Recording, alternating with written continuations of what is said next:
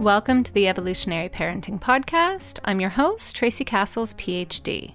When we explore our human evolutionary histories as they have been told so far, the central theme is often on the male experience the hunter, the conqueror. How did male fertility traits impact relationships? And yet, what is most central to human survival? Procreation and raising the next generation, which inherently should involve the story of mothers and children. It's under this lens that doctors Lesley Newson and Peter Richerson approach a new way of thinking about our collective evolution in their new book, A Story of Us A New Look at Human Evolution. I had the chance to have a wonderful conversation with them about this new story, what it involves, and what it means for all of us moving forward. If nothing else, it should get you thinking. So let's get started. I am so happy to have with me today Doctors Lesley Newson and Peter Richerson. They are a couple who are the authors of the book A Story of Us A New Look at Human Evolution. Dr. Lesley Newson studies the cultural evolutionary process known as modernization, which most human populations are now experiencing. She also works at being the mother of one child and the grandmother of two. Her first degree was in biology, and after that, she worked for over 20 years as a science writer and television producer before gaining her PhD in psychology. Dr. Peter Richerson is the Distinguished Professor Emeritus in the Department of Environmental Science and Policy at the University of California, Davis. He is best known for his work on cultural evolution.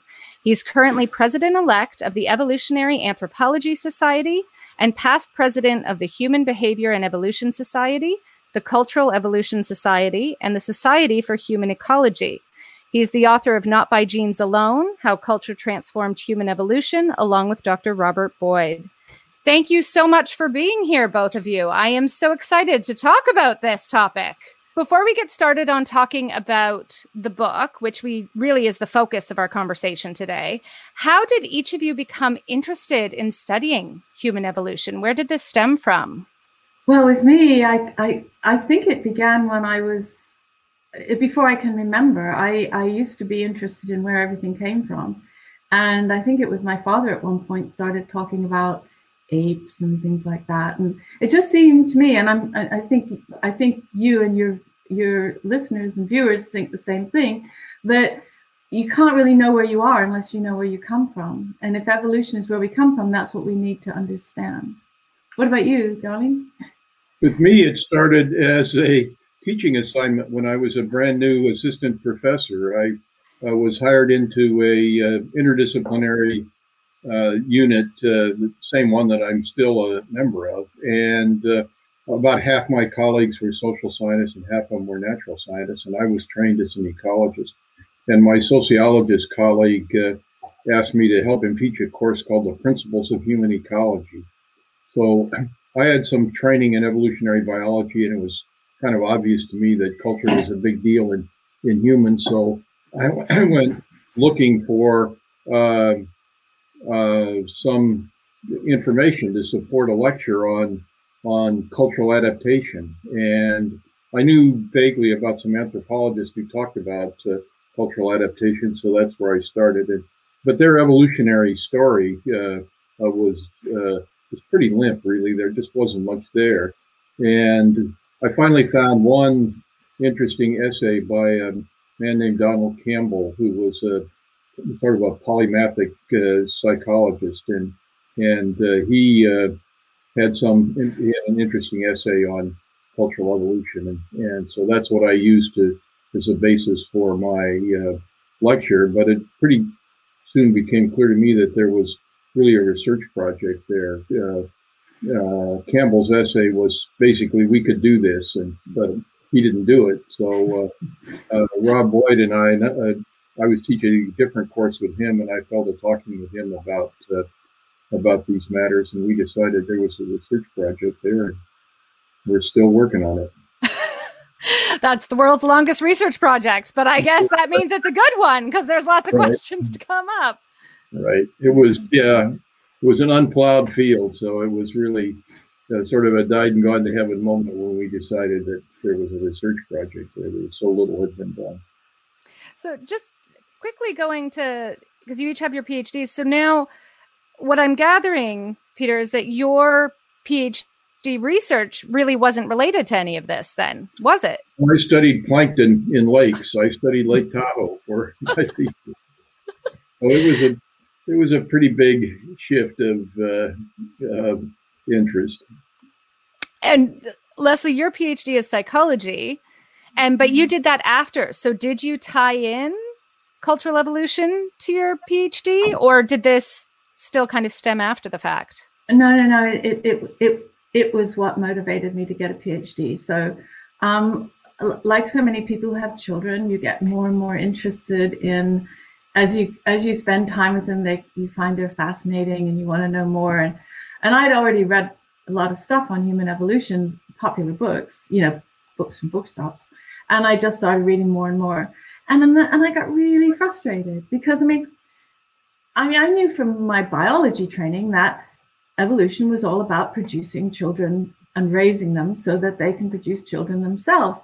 And they and all the books I was reading was about sex and war and and like men beating their chests and and hunting and being the best hunter. That's why women wanted to have sex with them. And and I thought this is just not on.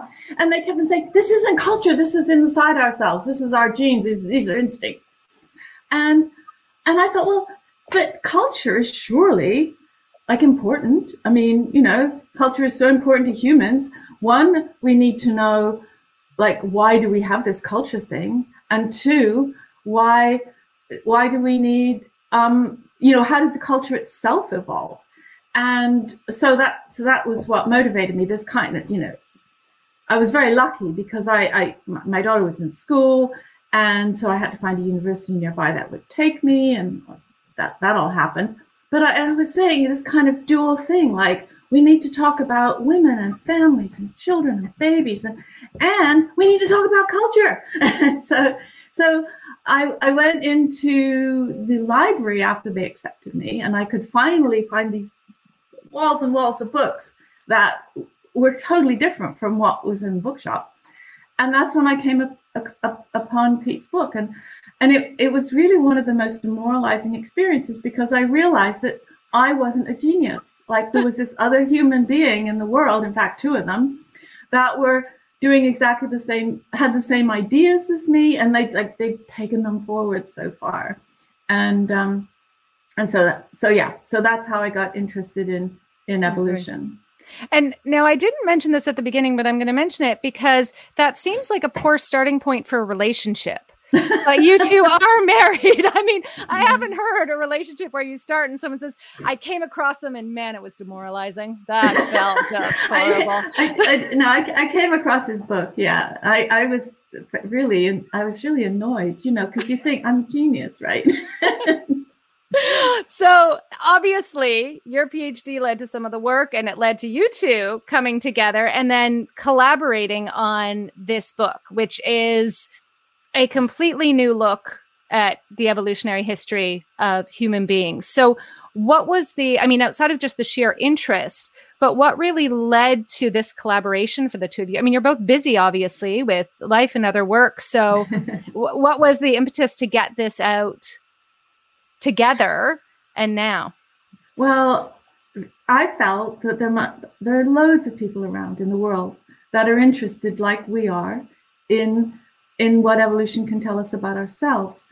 And so I thought it was so, so important to update the story of evolution, to make it not just being about men, to be about women and children as well, and to be about culture, because the story is totally different. And the thing is that the academics in this field are more and more realizing it.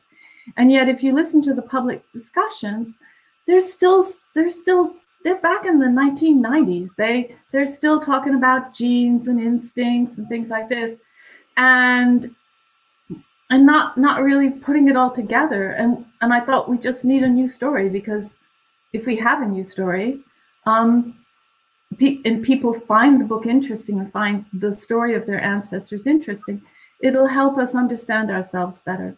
And and so anyway, Pete Pete was hoping to reach a wider, audience too. So we we tried to write a book that would. I don't know. I don't know if you thought that it was a kind of an interesting book for a wider group, not just scientists. Oh yeah, and, and I think that's part of the interesting part is that it speaks at a level to everyone can understand it i think especially the use of stories through the storytelling which we'll get to i mean because that was a really fascinating way to to do this. So actually i might as well ask now. I mean so this story you've broken it down. Let's get into the nitty gritty of the story of us. Um, and uh, you start by using stories to elaborate on each of these different areas that that we'll get to. Why the use of stories? Because it was fascinating and i did love it as a reader but that is so different from the way we think about how we've talked about evolution and our history before yeah it just seems that stories could do so much work. I mean it's extraordinary because as a scientist you're always making up stories. I mean what's a theory? What's a hypothesis other than a story? But if you actually personalize the story and try to get people to sink into that life, it's like they start doing their own ethnography and they start to see the problems that that character has in a way that would would would take paragraphs and paragraphs and paragraphs to explain in any other way but if you if you just kind of say well imagine being this I mean, there, there, seems, I hate to say the word instinct, having just rubbish the word instinct, but, but I do think there's something about the bra- way our brain works when you say, well, use your imagination here. And everybody goes, oh, okay. And then, and then they can sink into it and, and see it in a, in a, in a different way. And then it, it comes alive in a way that it can't if you just give examples and give data and evidence and stuff yeah. like that. So let me ask this then, because it did come to mind. So my my background, my supervisor studied um, theory of mind, curse of knowledge kind of mm-hmm. ideas that we are cursed by our own experiences in our limitations mm-hmm. in understanding others and whatnot. And so thinking about different cultures, and Pete, this is your, you know, there is obviously culture has transformed humans and in different ways. How good do you think we are at being able to read these stories without relying too much on our own cultural lens? Well, I hope that the stories are engaging enough so that we uh, we get out of our skin. That's the whole uh, the whole objective of novels, right? Is to get us out of our skin and put us in uh, behind the eyes of some other person. I think of the stories as a as a form of science fiction because you can't tell a joined up story about the lives of people that lived a million years ago or a hundred thousand years ago. It's just not possible. The, the uh, paleoanthropological record is too depauperate. So everybody that tries to tell a, a joined up story is going to be telling a science fiction story. You, you, you could tell the story that's consistent with the science. You don't want to you don't want to tell any uh, uh, scientific untruths. On the other hand, if you want to tell a joined up story, then then you have to fill in the details that are absent from the record. And we call the book a story of us, not the story of us, because other people could tell other stories. And as a matter of fact, as the uh, paleoanthropological record becomes better, uh, the theory becomes better, we'll have to tell other stories because there'll be flaws in the, in, they'll turn up in the story that uh, that we told in, in the book. Uh, so it, uh, I think it's it's a disciplined way about uh, thinking about how to uh, present the science to uh, to to other people that perhaps don't know the the scientific facts so well. So we try to do our very best to keep to the facts, but on the other hand, uh, we want to make the make it a vivid story, and so we do a little science fiction exercise. Which, and we try to be upfront about that. So it's not like we're we're, we're trying to pull the wool over anybody's eyes. Uh, it's the the whole idea is to is to make it fun to learn about the facts and and uh, that's the objective of the of the stories in my mind. Uh, and I think it does. I think when you tell people, "Oh, you want to read this book on evolution," some people kind of, "Oh, really? That's that's what you want me to read?" And you know, if you can present it in the way, "No, no, no, really, it's worth reading. It is." I like that use of science fiction, though. I never would have thought of it that way, but it's true. That's exactly what it is. Um, so I want to take a step back for a minute because I think anyone listening, not everyone knows all the dominant theories. So they may have heard Lesley you mentioning, you know, the sex and and the, the basically the male centric focus of our mm-hmm. stories, but not everyone is aware of what the dominant narratives have been about human evolution. And so I don't know who wants to take this or both of you in different ways because there's a lot of different takes on evolution. But what were the dominant themes that you were really highlighting or, or wanting to get us away from that have been out there? Just for the people that may be like, oh, yeah, I do know that is a theme. Because I think many people treat some of these themes as fact. And that mm-hmm. is where I kind of want to veer them away from that, is thinking that no, this is how we have viewed history and it's the only thing that matters as a factual statement there? It, the, as you say, there are a lot. Can I just concentrate on one thing? And that's thinking. So, it, you know, thinking is a really hard thing to think about because, oh. and so computers computers came along, right? And we go, oh, thank goodness, now we can talk about think. We can think about thinking. It's what computers do you know, process data, take in data, spit out data, and stuff like that. So that's that's that that, that, was what it is. And so so uh, because thinking is so important for humans, especially people who are interested in evolution, it all became about computers. And so what we we are computers who make other computers that's what you know our, our, our, children have brains and we, we you know we grow up and and they develop their brains and they surprise us with what they come up with and all that but the thing is that up until the i mean the idea of, of computers being thinking should have changed completely in the last 20 years because we suddenly realized we don't think on our own we are like mobile phones. We sit around and we have these apps and we and we interact with other other mobile phones and other computers and clouds and things like that. And that's that is what we need to think about when we think about human evolution. How did we become these animals that don't just go through life with, with a brain in their head? How do we become these animals that are totally connected to all the other animals? How did being connected up and and creating new organisms that are connected up. How did that evolve? That's extraordinary.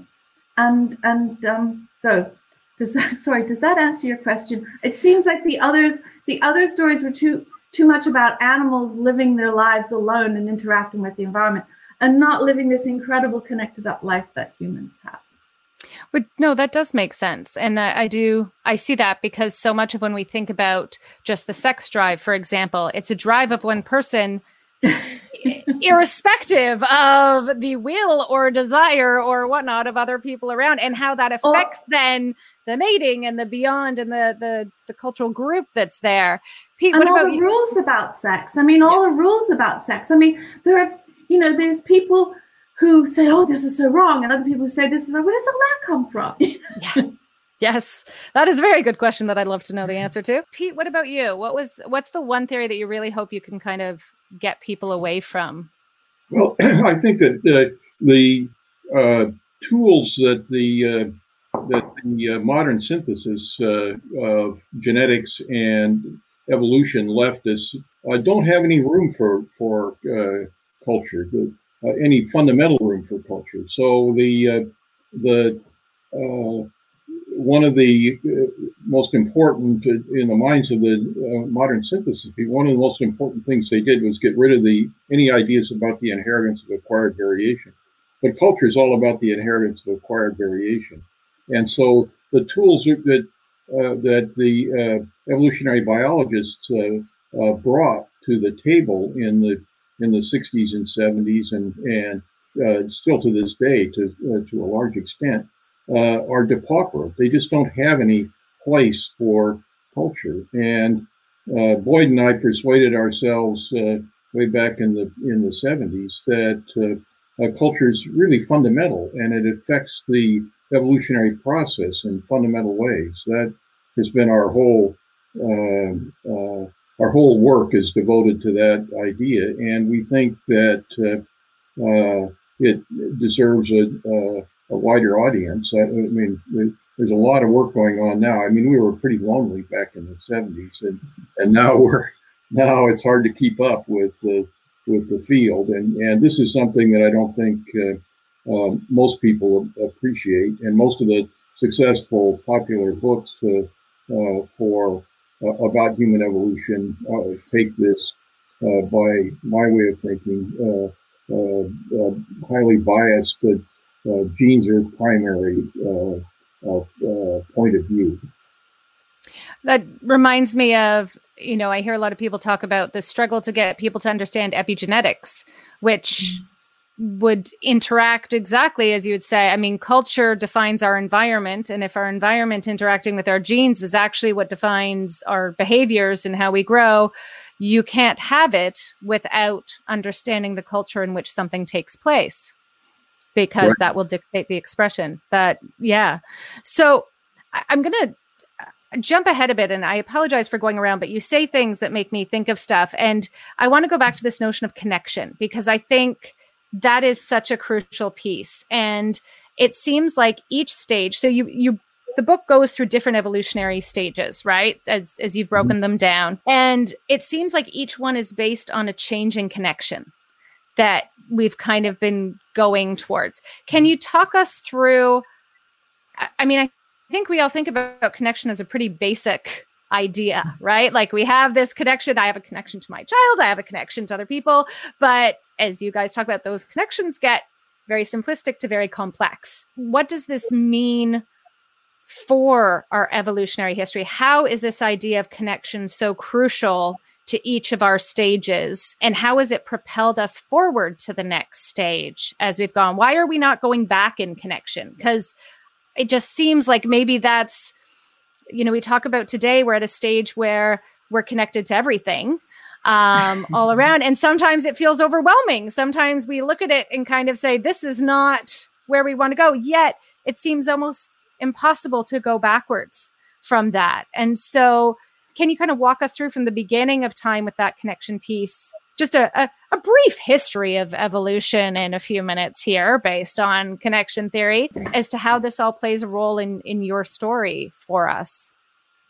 Okay, I'll, I'll, I'll do that. I'm, I've been practicing. Um, so, so, so it starts with the idea that there's a connection between mothers and babies. This is, this is what mammals are all about. Um, this in- incredible connection between mothers and babies. Um, and the, but the thing about apes, because our ancestors seven, six or seven million years ago is definitely an ape, and it lived in a forest, and it probably had the usual. The mothers probably had the usual connection uh, with their baby, and the babies had the connection with their mother, and that connection was pretty complicated in in apes because not only did the mother have to love the baby and protect it, but also the baby had to watch its mother all the time to learn how to be an ape because it was hard to be an ape. They lived in a complicated environment, they had to forage, they had to do this. And so it didn't just inherit the the um the genes from its mother, it inherited a whole bunch of know-how. Like, you know, how do you open up this particular piece of fruit and what's okay to eat and what's what's not okay to eat. So so that connection had a big infl- information flow.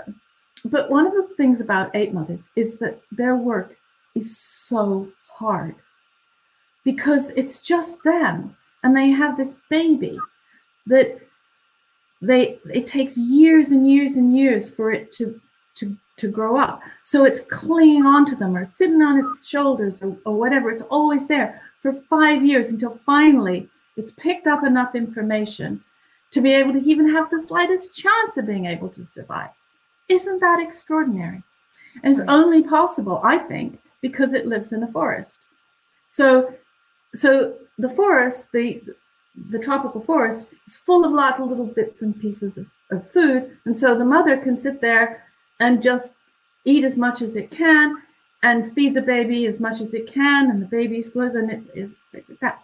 But the problem what was happening with with that with the forest, uh, you know, starting about when when is it, darling? About four million years ago or so, the forests in Africa started to shrink because of climate change, and so any animal that could get out there and start exploiting a different habitat would be would be fine. But how can you do that if, if your way of life, you, raising children, depends on living in a forest?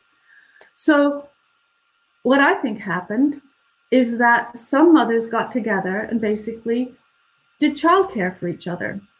And and so rather than one mother, the, the bond only being between the mother, there started to be a group of mothers who who brought up their children together. And so that that created more connections. More connections meant more information flow. More information flow meant different kinds of workings going on in the brain. And and it also meant that they could get out of the forest and start and start to to explore this whole whole new kind of habitat out there where the food was a little harder to get but there was plenty of food there but another angle on this is that uh, cultural evolution itself uh, doesn't work nearly as as well if uh, if the network that kids and, and for that matter adults are exposed to is limited.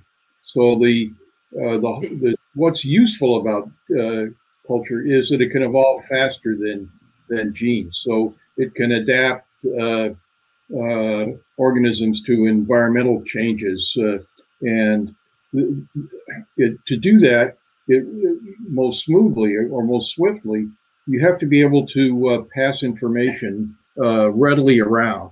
Uh, so you imagine that you have a, a have an abrupt uh, cooling or warming of the climate, and everything is fruit cart upset. All the things you used to do are now uh, uh, fraught, and th- there's enormous pressure to adapt to, to adopt new techniques. So there, are, uh, uh, if there's a population of, of, people out there, a large population, all trying to find the, out how to exploit this new environment, and then when somebody makes a little discovery, they they pass it around, and so that means that uh, uh, the cultural evolution uh, of new techniques can uh, proceed quite swiftly compared to certainly compared to genes, but also compared to uh, culture. If if it's only mom that technique that you see, you can't. You're stuck with what mom did. If if if it's mom and auntie and and and a bunch of other people, then you can sort of you can sort of survey. And if if uh, if uh, if your cousin's way of, of preparing food, for example, is superior to to mom's, you can adopt the cousin's way of doing it, and that uh, uh then potentiates uh, uh, cultural evolution in a really important way. So the the network's scale is is important. Now it's also uh, fraught with other problems. So, so you could, so for example, you might uh, be tempted to imitate some technique that that somebody over the hill has, but if they're living in a different environment uh, because of spatial differences, then that's a that's a mistake. So, so you you it's important to regulate your social networks in a way that sort of optimizes the, between getting the wrong idea from from some stranger uh, and uh, uh, getting a new idea that's that's valuable. So uh, people are uh, are strategic about how they acquire new information, and so that that also tends to regulate networks. So we have ethnic boundaries or other symbolic boundaries, and so we, if you're a doctor, you don't want to listen too much to lawyers, right? Because you might get the idea about, about how to practice medicine and vice versa. So so we have all these subtle little uh, uh, cues that we use about whether to include somebody in our social network or not. But we had to we had to evolve we had to evolve a brain that could do all that, and it, it began very simply, I think, with these mothers and babies and children. Um, and may, it might not have even included males. The males might have gone off, um, but obviously the males came back. Eventually, we think that by by about a million and a half years ago, certainly there was there were groups of interconnected males and females and children um, exchanging information, um, and then and then sort of allying with other families and exchanging information. And and the brain became better and better at, at, at dealing with these connections. So I just want to pop in because something um, actually that you said, Pete, reminded me this idea of learning from just one person. And it's the same, Lesley, as what you're saying. You have just mom for a while who you learn from. But when you have this bigger group, you know, you get to pick and choose who you're going to listen to and everything.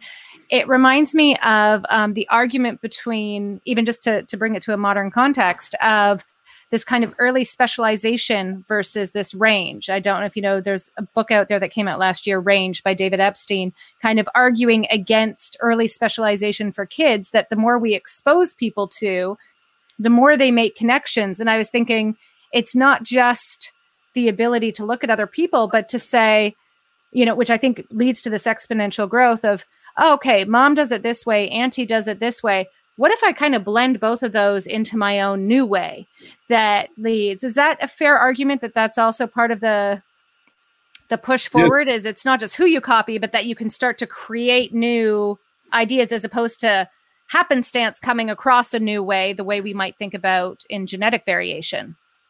Right. So uh, uh, a recombination of of uh, genes and culture is, is a really important thing. So lots of innovations are taking one simple thing and, and applying it to uh, uh, to another simple task that nobody ever thought of before.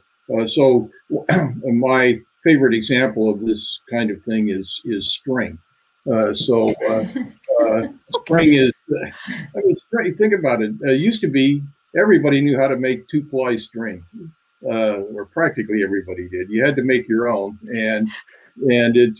I mean, uh, I have a certain idea about how to make string because I've read about uh, some of the plants that are used, but I've never tried to make a string. And and yet this was uh, once before industrialization of string making. This was a uh, everybody knew how to do it, and and strings are are massively useful, right? So uh, for uh, any number of different things, you can you can tie things up you can use it as cordage, or you can make uh, baskets out of it, or or nets. Uh, you can uh, uh make clothing out of it. If you make uh, think of as string as yarn rather than as as common string, then you can weave it into into clothing, and and the uses of uh, of simple string are are almost endless. And and clearly, not every society makes every use possible of, cordage, but uh, uh, and so there's always a,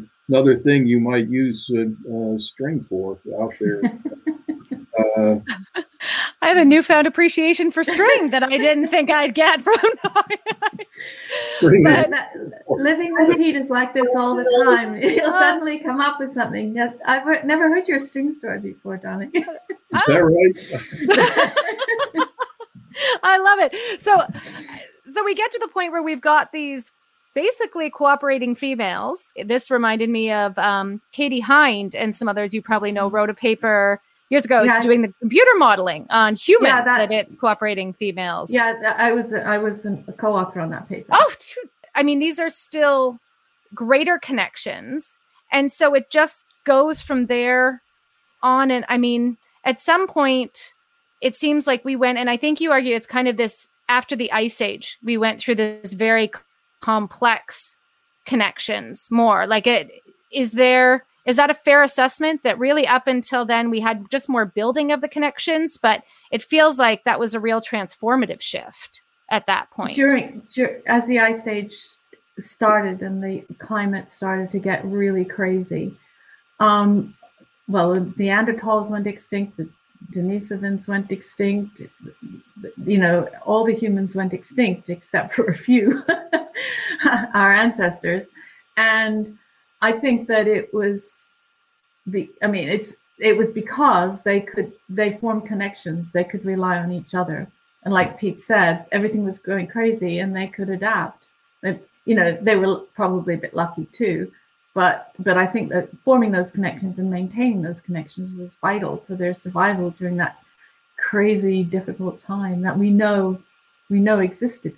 And during that amazing time, they they flourished. You know, they did the cave paintings, they made all the the, the, the different things. They made music for the first time, as far as we know. They they they did all these extraordinary things. One of the hallmarks of the uh, last ice age, well, the last ice age was the most uh, highly variable of any ice age, apparently. Uh, and that uh, the uh, coring work still needs to be done in the early lower Pleistocene, and the, story is still pretty sketchy, but uh, it seems as if the amount of abrupt climate change in the in the last ice age was double what it was in the previous ice age, and uh, those in the previous two ice ages were more variable and one's still more ancient. So it seems like there was this ongoing increase in the drumbeat of, of climate change. And in modern humans in the in Europe, that's Europe is the best known uh, because there have been paleoanthropologists mucking around it for more than a century in in in Europe and less time in other places, and and so uh, the story is is still quite incomplete on the global scale. Uh, but it the uh, uh, the stylistic similarity of people in the uh, in the last ice age, the Gravettian tradition, for example, the, those famous Venus figurines and and other diagnostic artifacts are the same from from uh, uh, from Russia to the Atlantic and from the ice margins to the Mediterranean. So uh, uh it seems as if uh, these people, there was an original European Union, if you want. There was one culture that uh, spread over that whole region, which is very different from the when we get to the Holocene. Then then cultures get chopped up into much smaller pieces. The population density goes up, but the uh, but the lo- localism becomes much more important. Whereas in, it seems as if in the last ice age, the uh, uh, people were uh, thin on the ground, but were uh, uh, maintaining social networks over over vast areas, far more, far larger areas than in the Holocene. And so that suggests to me that that knowledge exchange was critical to coping with these uh, high frequency uh, abrupt climate changes, and that uh, people were deliberately and with effort maintaining these uh, networks in, in order to uh, be able to adapt uh, quickly. Amazing. Um, this I see what you said, Lesley. You, Lesley told me you were like an encyclopedia of knowledge, and I, have got. I don't know. And page three hundred and seventy-two. What's there? That's the just a um, yarn spinner. um. Okay, so we start. I mean, because you say the focus, I want to get back to this women and children business because this is, I mean, the core of of this difference here that really stands out. And so when we look at women and children, we see the beginning stage. We see, you know, getting us out of the forest. Your your thoughts that it it was groups of apes getting together. But how do women and children play the story going forward then? I mean, fine, it gave us that basis, but arguably, how is that more important than sex and, you know, males showing their strength and coming out of everything else? Why do we focus outside of that first connection of just the transmission of that first knowledge, that cultural knowledge towards a younger generation? Well, all of this stuff you're talking about the sex, the drugs, the rock and roll, the the warfare, the hunting, the none of that matters a damn if it doesn't mean it doesn't help to promote children getting born and surviving and growing up to be good enough to do it for another generation, to give birth to children, to keep them alive, to teach them how to be human, and start all over again. So, I mean, we have, you know, this culture thing, whatever else it does, it needs to keep everybody's nose to the grindstone of producing the next generation and and it does that best by not making it seem like a grindstone by making it seem like a really cool thing to do and so so you know this is it, it was hard getting men to kind of help right mm-hmm. um because they could they could just go off and do other stuff right but what culture did what the most successful cultures did what our ancestors did was work together to raise children. And there's this um, wonderful woman named uh, Siobhan Mattison who's come up with a, theory about the what is it that is it the dis, the expendable male or the disposable male or something like that. It's um so she's looked at different groups, and there are some groups that have um, that are very patriarchal, and other groups where the women own everything and everything like that. And and um, and the thing is, it, it, they look like these incredibly modern people that are really cool, but the men don't do a bloody thing. You know, they they just they just sort of sit around and, it you know and the most important thing after all it was a hard life the most important thing is you need their help and it and and if culture evolves in such a way that you can get men to help with the big animals and plowing and all the hard stuff war and all that if you can get them thinking it's really important give them a bit of power it's worth it if it makes you have kids if it helps your kids survive. And so so culture works in much more complicated ways. It's you know we we can't um we can't necessarily just think it's bad men grabbing power. You got to let them have a little power so that they'll work for you. Pete what's your take on that one i put a little different spin on it not not that different so humans are are uh, not quite unique, but they're very unusual in amongst uh, mammals and and uh, uh, apes in in the fact that that men males contribute to the raising of, of kids. And most uh, ape societies, that, the, all the males do is fight over over who has access to women. So they're they're completely useless as far as moms are concerned, except for their genes. All they contribute to is their genes. And, and at some point in human evolution, guys got put to work. Uh, and in most societies, guys work pretty hard. Uh, and as, as Lesley and Siobhan uh, say, uh, there are these societies where the ecology is such that uh, that women can uh, usually these are tropical horticulturalists, although not not exclusively, and and not and I uh, have a friend who was an expat in Zambia, and uh, he started a little charity, and I was uh, uh put on the board of his charity. We went to, uh, once to Zambia to uh, advise him, and he took us to see this woman who was also on his board, and, and she was interested in in development in the poorest villages in in Zambia, and her her recipe was get the guys to work uh, women are Zambian women were working around 2,000 hours a year, which is full time work, and uh, guys were uh, typically in these villages. Guys were working 500 hours a, uh, a year.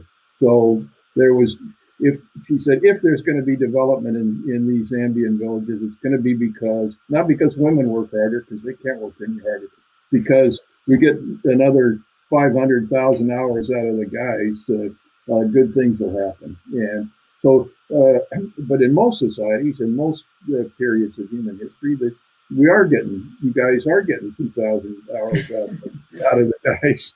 uh, so that's the one of the secrets of human success. It seems to me is to is to put the guys to work. Yeah. It although I feel like, I mean, and, and you can correct me if I'm wrong here, because this is all fascinating. I hadn't heard of this theory, and now I'm like completely blown away by it. But um it feels to me like can you go too far with that? Like you look at a patriarchal society today and it almost feels like you know, we passed on, we tried to get them to work and made them feel they're important. Did we go too far? in getting them there. Is that what's happened? Like, have we really just gone too far, or have they just become mad with power? Uh, combination thereof. Because it seems, you know, I think back to, um, I mean, my goodness, even just what a hundred years ago in Japanese society, where women ran the budget, and they were so. Although males were put to work, but they weren't given control over the earnings of their work. So they were given an allowance that was dictated by a female in the house and allowed to live as she saw fit. And mm-hmm. it feels like they got that idea down of you need to get to work, but I'm still going to oversee that work. Um, and we kind of missed that boat there here, didn't we?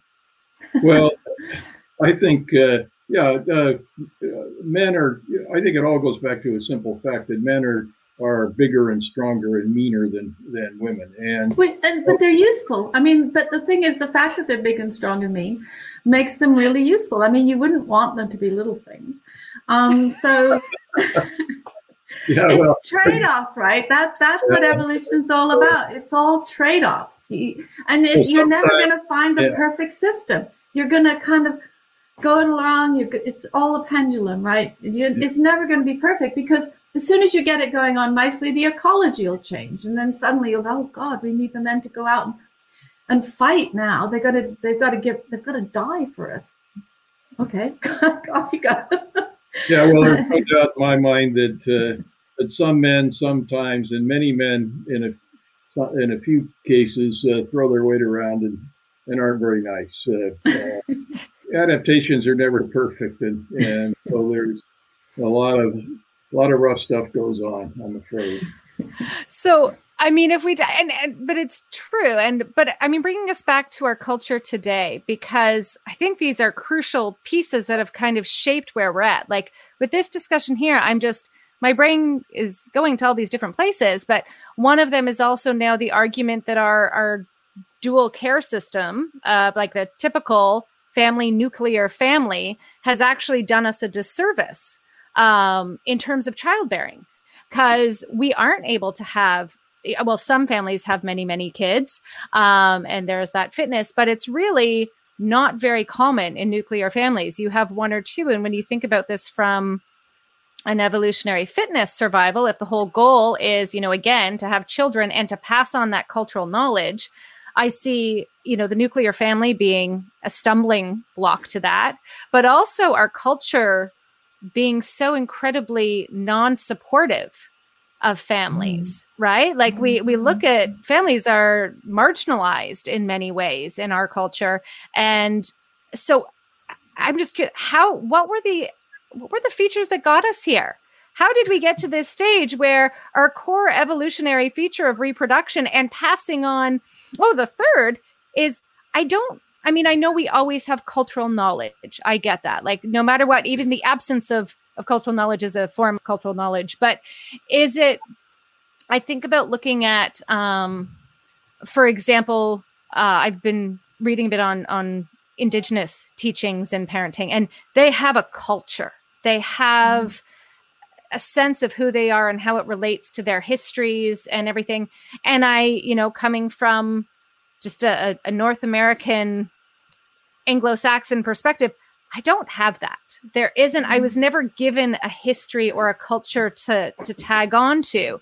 And so when we think about an evolutionary theory that's based on families and culture, and we seem to have evolved through that lens towards having neither, how did we get there? What happened? Well, I guess it's urbanization happened. Um, it I mean, people are always trying to go for what they can get. I mean, and at, at one point, if you have a I mean, if you produce a large family, the the youngsters have have to leave eventually because you can't they can't just all stay in the same place. They they have to disperse. That's true of any animal. And and with with the technological change that's happened in the past three or four hundred years, it became possible for people to, to leave their family and join other groups. The family used to be not just the place that, that raised, raised children, it used to be kind of the main social institution. I mean, they they raised children, they educated children, they organized um, labor, they they looked after the sick. They, the, I mean, what else was there? There was a king, maybe, or an emperor, or somebody, but they weren't offering many services. All the, the life services happened in the family. And it's really only been in the last 300 years that you started having people leaving the family and being part of other groups that provided services, whether they be working for a business or going to a church or joining an army or a team. I mean, think about all of these. It's all new, all all very recent. And so the family became less important to every single one of us. And as soon as soon as the family was no longer the fundamental place in which children grew up, lived, be, worked as part of a team in, as soon as that happened, um, everything had to change. You know, it, it had to become less family orientated, and and it is it is a problem. Oh, and the other thing you were saying about about uh, about having a, a, family culture is a lot of the people who passed on that culture were the older children to the younger children, and so and so now children get so much of their culture from like television rather than rather than their older brothers and sisters. And and yeah it's it's so different. So uh, i think the interesting contrast is, uh, is the uh, modern family like like we participate in uh, compared to the north american anabaptists who uh, have basically sealed themselves off from modern influences no television no no uh, movies and they stigmatize modernity basically and uh, so they have, uh, they still have a very traditional family system. If you went back to uh, Uh, northwestern Europe uh, four or five hundred years ago, um, uh, and compared to Anabaptists to the, the peasant families in in Europe, it wouldn't seem very different. but the Anabaptists have basically seal themselves off from modernity and, and still practice the same uh, village scale uh, uh, cultural systems that uh, were dominant in, in Europe in centuries past. And, and, they and still, they're having tons of kids. I mean, right. and, and, you know, whereas everybody else is having maybe on average of 1.5 child per, per woman, they're having eight or nine and you know the population of Anabaptists relative to the rest of you know non-Anabaptists is is just, just and the future the future might be Anabaptist whether we like it or not.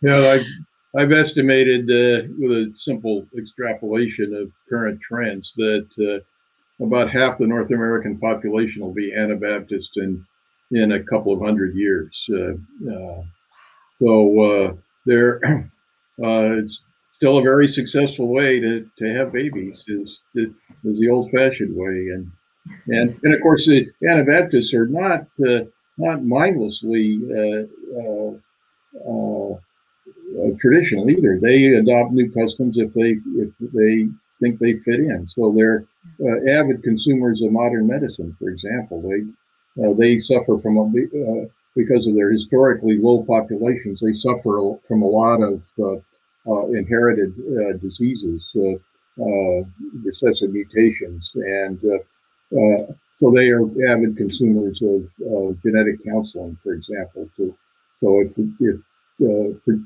prospective couple have the wrong genetic combination, they won't get married. so uh, it's, it's a it's an interesting contrast, and uh, if modernity, in other words, uh, modernity is not sustainable. We talk a lot about ecological sustainability, but it's not demographically sustainable either. So if we have uh, fewer than replacement kids, uh, then uh, we're going to die out, right?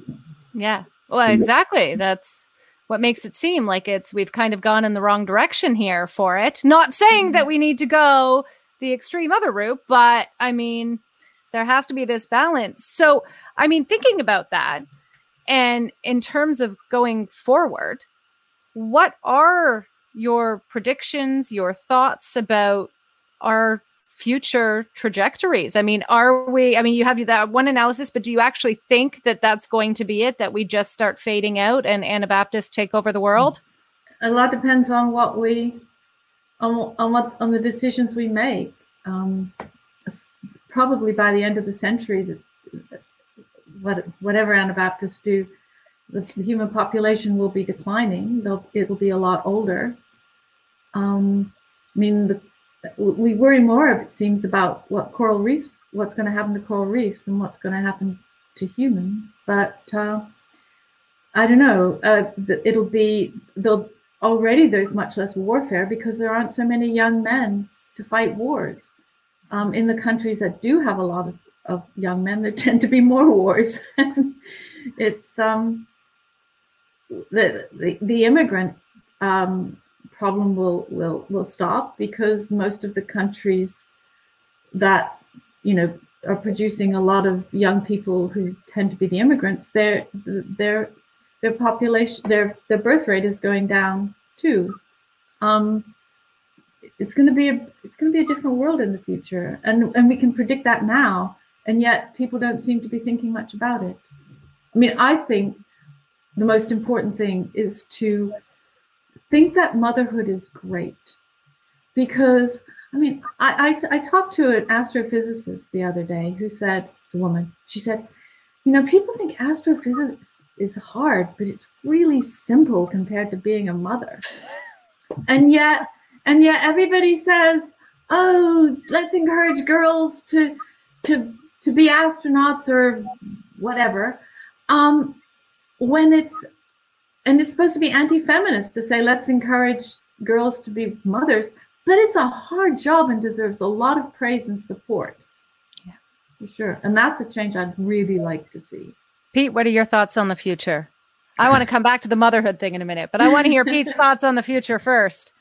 Well uh, i'm a scientist not a not a prognosticator i guess. I i don't i mean you can make these uh, extrapolations uh, from present trends uh, but we all know that that uh, present trends uh, uh, change in the in the future. So the the the future is well. There, there's a famous aphorism: "Prediction is hard, especially the future." I think that's attributed to uh, Casey Stengel or somebody, but uh, uh, so yes, the I'm hesitant to uh, to go beyond the obvious, which is extrapolating uh, present trends, which we know won't is not adequate to predict the future. But then nobody's got a, a, a better tool. so I think that the future is. I think human life uh, or life of any organism really uh, as an adventure. You're uh, you're going off into the unknown. The, the future is unknown. You're going to cope some way, and you should think of it as an adventure and and not pretend like you can can predict the future. Uh, but uh, I mean, uh, take personal computers. Uh, nobody predicted personal computers. They just people built uh, uh, the first chips that became the central processors of, of uh, personal computers for entirely different uses, and then and then some innovators uh, recombined those uh, those pieces and and made the first uh, computers, and they became very addictive things, and and off things went, and and uh, so uh, if you read old predictions about the future, they're always hilarious. so that's in order not to make a fool of myself, I'm dodging your question. better, better, to, better to write science fiction about the past than science fiction about the future. True, true. Although I will science fiction. I was going to say, except The Simpsons seems to do pretty good at finding a bunch of predictions. If you ever go back, they managed yeah. to nail quite a few. So I feel like we just need to go back to all their old episodes as to what the future holds, and uh, we'll go from there. So I just to go back to this idea of the future, but without prediction. So maybe I can get an answer out of you, Pete. Um, when we think about these things, we know we have the trends, the concerns. Lesley, you brought up motherhood. And so it makes me think what are the changes we should be making today to maximize the chance that we have a better future, given that I think some of the trends are not where we might want to go, whether that's good or bad, there's no judgment on it. But we do think about future trends and lots of people are like yeah i don't think the future holds some very bright things coming up um and what are the areas that we should focus on today that might help us make our ideas and trends even less likely than as pete pointed out they already are useless but let's make them you know more useless than that? What can we be doing today to reach that? I think we need to support families not just with resources not just making families more secure but we should also talk it up as a thing to do. Um, i think that families need to be bigger not necessarily because they have more not not necessarily because each couple makes more children but but i think that children need to be to grow up in an environment with with other children um, with cousins not necessarily genetic cousins but they children need to help bring up one another they need to have responsibilities. They need to learn that they are part of a team. And they're not just little princesses and princes that have to be waited on hand and foot. Um, they the family has to be a functioning unit. And we need to and that there needs to be more more research into how that that that's possible. And it needs to matter to every single person their own personal happiness and sexual fulfillment isn't isn't the thing. in the moment it may be, but in the long run. I'm saying this from a position of great age, not experience.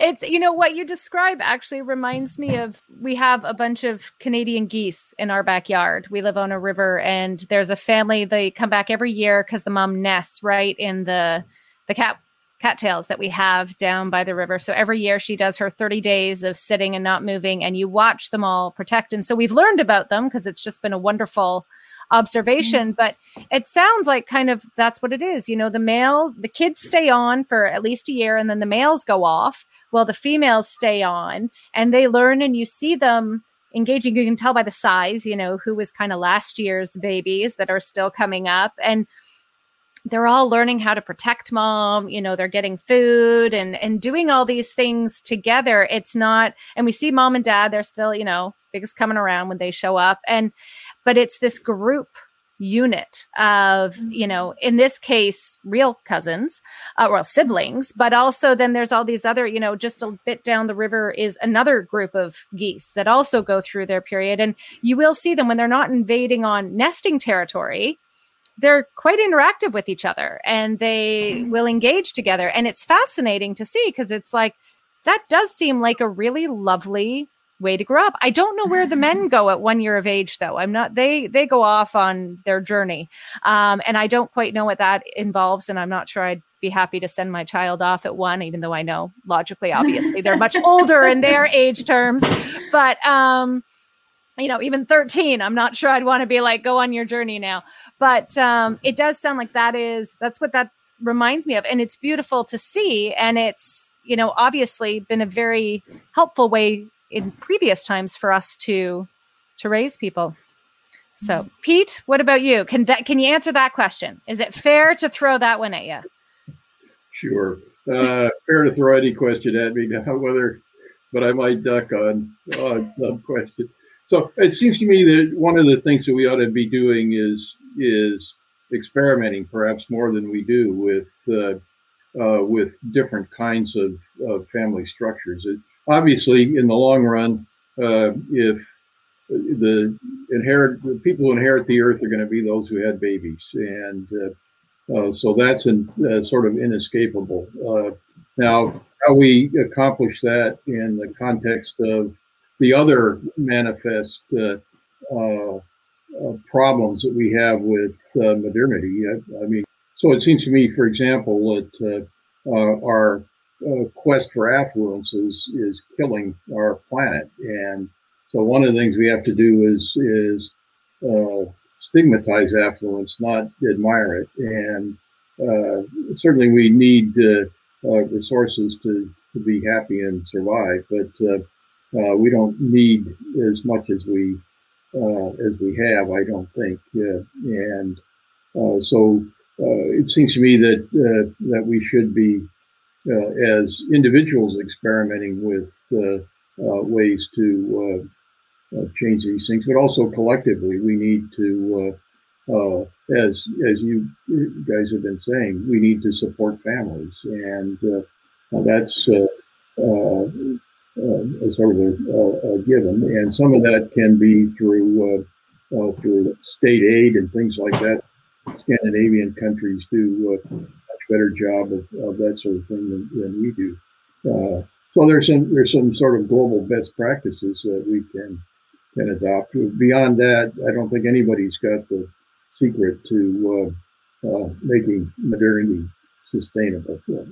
And we need to figure that out. If we if otherwise, I mean, otherwise it's going to be the Anabaptists, which is fine. I mean, the meek shall inherit the earth. That's that's a, a biblical prophecy. Uh, go with that, but uh, uh, we might want to hope that that our kids and grandkids have uh, have some place in the in the future it and I'm sorry I keep saying, you know, one last thing, but you just said something that that made me think about the idea of culture because I think so often, at least when I I talk to families a lot about this, and they feel like they are separate from culture. They kind of pit themselves, their parenting, their ideas that I have to go against culture, and yet they're a part of culture as well. And so I think is it fair? I, I, think so often we think about these individual as an individual, what can we do? And it feels like as an individual, nothing we do changes culture. But mm-hmm. that seems now, you know, and even I've been thought of that at times like, oh, we're going against the grain of everything without thinking of if enough individuals go against the grain, that is cultural change. That right? Is that exactly right? So so individual um, initiative, invention, recombination, uh, if when you decide to adopt some new uh, uh, innovation that's on offer or decide not to, that's uh, that's the uh, the molecule of cultural evolution. That's the the, uh, the the the basic process by which culture evolves. Is you make I make decisions about what to do and not to do, and there's a lot of things on offer out there, and, and picking and choosing is one of our, from the uh, point of view of uh, cultural evolution, one of the most important things we do. Even if we're just we're just a molecule in a in a great uh, in a great compound, it's still uh, the the uh, basic element of cultural change. Well, if you think about molecular motion, that one molecule is bumping into something else, which continues everything bumping. So every bump changes the direction of every other bump in it, right? Right. right. So, so are there any last thoughts on this? And where, what are you guys doing now? Where can people find you? What, what work are you doing? Um, all these things, because I have a feeling. I mean, we'll have the book listed in so the show notes. Everyone can look, and the book will be there, which I strongly recommend reading. And you don't have to be an academic to read it. It can be open for everyone because it is science fiction. Um, and, but and, and, some evidence as well. Uh, and some evidence as well. We'll throw that into no, of course. There's tons of evidence as well, but it doesn't read like a textbook. Um, so where are you guys right now? And you know, in terms of work, are there projects you're working on that we can look forward to um, continuing from this? Well, with me, I, I mean, I was a journalist and I got a PhD, and I and I realize that I, I feel that I am a journalist still. And um, and so I, I guess what I'm trying to do, because you and I, you, we've we've talked about some pretty weird stuff, and and I'm I'm struggling to figure out how to how to make that more mainstream. I mean, and so so yeah, I'm so I'm looking at ways of of of building on the book, maybe writing another book or writing articles in order to to try to help people see things more more in the way that I think they need to be seen because you know cultural evolution is real. Yes. And is there a spot that people can find any of the work, like a website or anything? Oh gosh, yeah, we need to work on that. Yeah, that that is that is one of my projects. Um, Pete had had this wonderful website. The university changed their policy, and and um, so we we have to build another website. I I don't know that you know universities are always doing that. They're saying, you, "Is it okay that you give out these articles and things like that?" So yeah, we'll so we'll, we'll organize it.